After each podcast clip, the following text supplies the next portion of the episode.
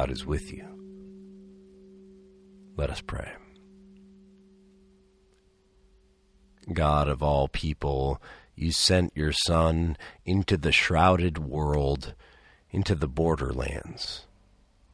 May his dawning light give hope to the broken, the persecuted, the alien, and the excluded, that we might feel the kingdom of God drawing near and turn to follow him. Through Jesus Christ. Amen.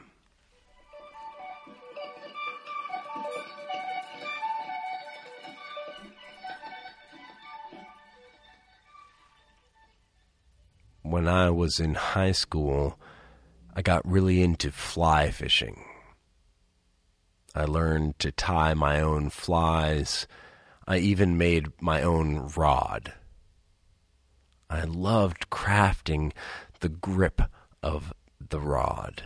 You glue together a series of thick cork washers, and once those dry together, you attach the base of the rod to a lathe, lathe that spins it, and you use sandpaper to shape the cork into your grip. And then you carefully thread the eyes, the little holes that, that guide the line to the tip of the rod. You thread those onto the onto the rod and you coat the thread to seal the eyes in place. The guy who taught me all this had been a fly fishing guide in New Zealand and Siberia. He had made his own bamboo rods that went for big bucks. And once I had my rod, I went fishing in mountain streams about as much as a kid who lived at a boarding school in Carpinteria could. I had a few days when everything seemed to work. Days up in Idaho and in the eastern Sierra where I caught more fish than I could count. But I also had bad days. A lot of bad days days when I would work double hard to make sure my technique was perfect and not catch a single thing, except maybe a tall branch or some grass on my back cast. On those days, I would get frustrated and anxious, not just because of my fishing, but also because of my future. I felt a call to ministry when I was in seventh grade.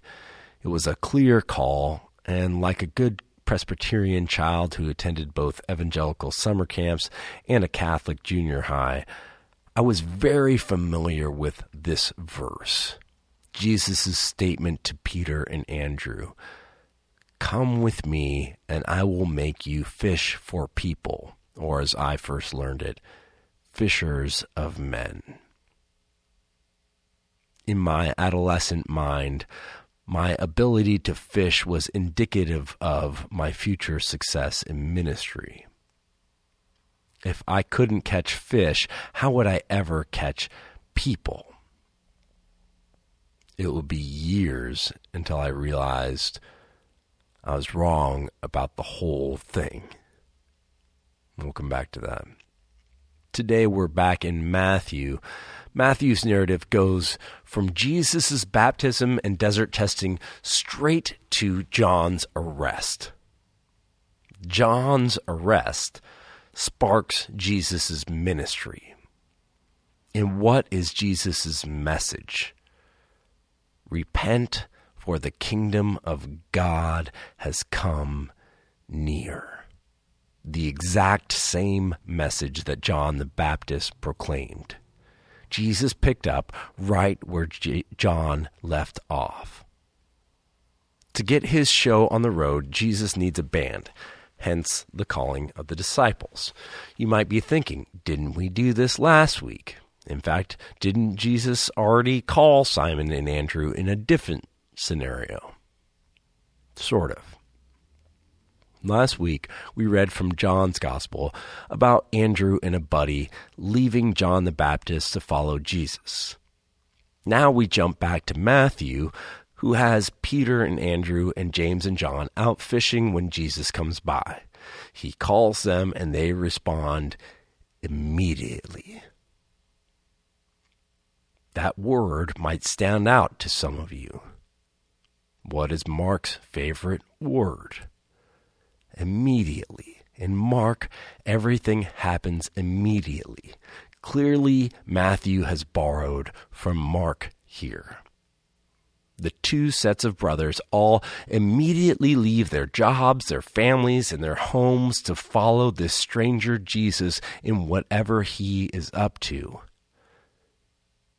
If you have ever thought this was more indicative of bad judgment than good faith, you are not alone. It seems crazy pants. Matthean scholar W.F. Albright writes in the Anchor Bible commentary The call of the first disciples argues not a miraculous response to a sudden invitation, but an invitation to those whom Jesus has already met on previous occasions. That makes sense. It makes way more sense that these guys knew Jesus and were ready to follow him when the time comes. It also makes the stories of Matthew, Mark, and Luke reconcile with John's story about how Jesus and Andrew and the gang all met. The disciples already knew Jesus and liked him. That said, they still leave everything to follow him. Their lives must have been pretty bad. Today, the median salary for a commercial fisherman in the United States is $62,853, a pretty handsome amount of money. But that there's no guarantee in that. There's no minimum wage in that. Fishing is dangerous. Of the two of the 28.5 million people who make a living fishing, over 20,000 are killed or seriously injured every year. These young men were poor fishermen in the sticks of a country occupied by a foreign military. They needed a change. They didn't have the luxury of doubt back in my fishing days, I decided I must not be cut out for this ministry thing. I was playing a bunch of music and doing well with that, so I figured I was wrong about my calling. I had gotten into philosophy and postmodernism, and I couldn't reconcile what I'd learned with the religious heritage of my childhood, so I changed directions, at least for a couple years. Eventually, music led me back to ministry. I became a music director at a funky church that met in a jazz venue in Culver City. Their services had a dialogue. And other churches kept calling us to teach them what we were doing. So I felt called back to ministry, back to seminary. And this time I went immediately. Or as soon as academic admissions calendars allowed. At that point, I had lived enough to know that it was not about me. My job wasn't to create miracles, to produce miraculous catches of fish, or to objectify people and their faith. My job was to follow and help out however I could. Look at the last verse of this passage. Jesus went throughout Galilee, curing every disease and every sickness among the people.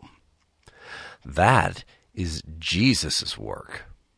No person, however well trained in medicine they might be, can expect to cure every disease and every sickness in every person.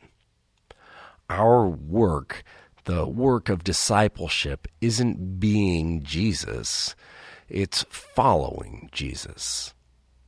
It is that work into which we are all called. And we're called to do that in different ways. Maybe it's teaching or music or generosity or kindness.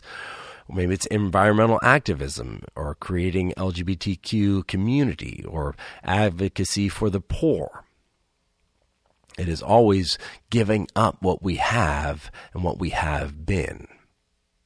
In the words of Rumi, there are a thousand ways to kneel and kiss the ground. There are a thousand ways to live into our calling to follow Jesus. When I was in my first year at St. Mike's, I went on a backpacking trip with my brother in law and his group of friends for his 40th birthday we went to the Wind River Range uh, to a gorgeous granite bowl called the Cirque of the Towers. With huge granite faces perfect for climbing, the Cirque has the feel of Yosemite with complete isolation and tranquility. We divided our time between climbing and fishing. On the first day, I led a group of two guys fishing while the rest climbed Pingora, the main peak in the Cirque. We were camped high above the big lake in the middle of the bowl, and as we bushwhacked our way down to the lake, I remembered my younger anxieties about fishing and ministry. Experience and a lot of theological education had changed my biblical reading and understanding of faith, God, and all that stuff. My travels around the world and adventures like the Carbon Sabbath bike trip had made my trust in the divine balloon. Gone were my anxieties about whether or not I could and should follow this Jesus path to fish for people. I would follow and God would provide. As we approached that lake, I saw the winter's heavy snow had left a sheet of ice from the bank of the lake all the way down into the water. And with the cold, clear water and the stark white background of ice, I could see everything in the water. And what I saw were huge cutthroat trout their bright red gills giving them their name. I quickly tied on a dry fly, put on floating, and cast directly where the fish were swimming. And I watched in pure joy and trust as these giant fish rose from the deep water and latched onto the fly, lighting up that line with the energy of life the energy that is beyond me and is within me and within you. It is that energy that is calling us eternally to something more.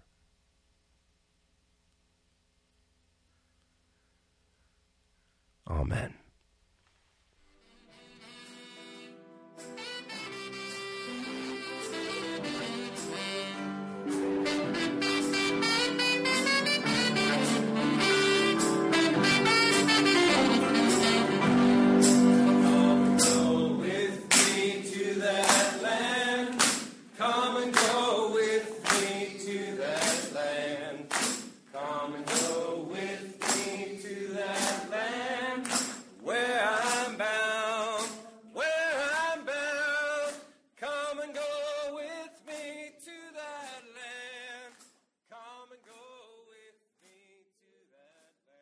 Go in peace to love and serve the Lord.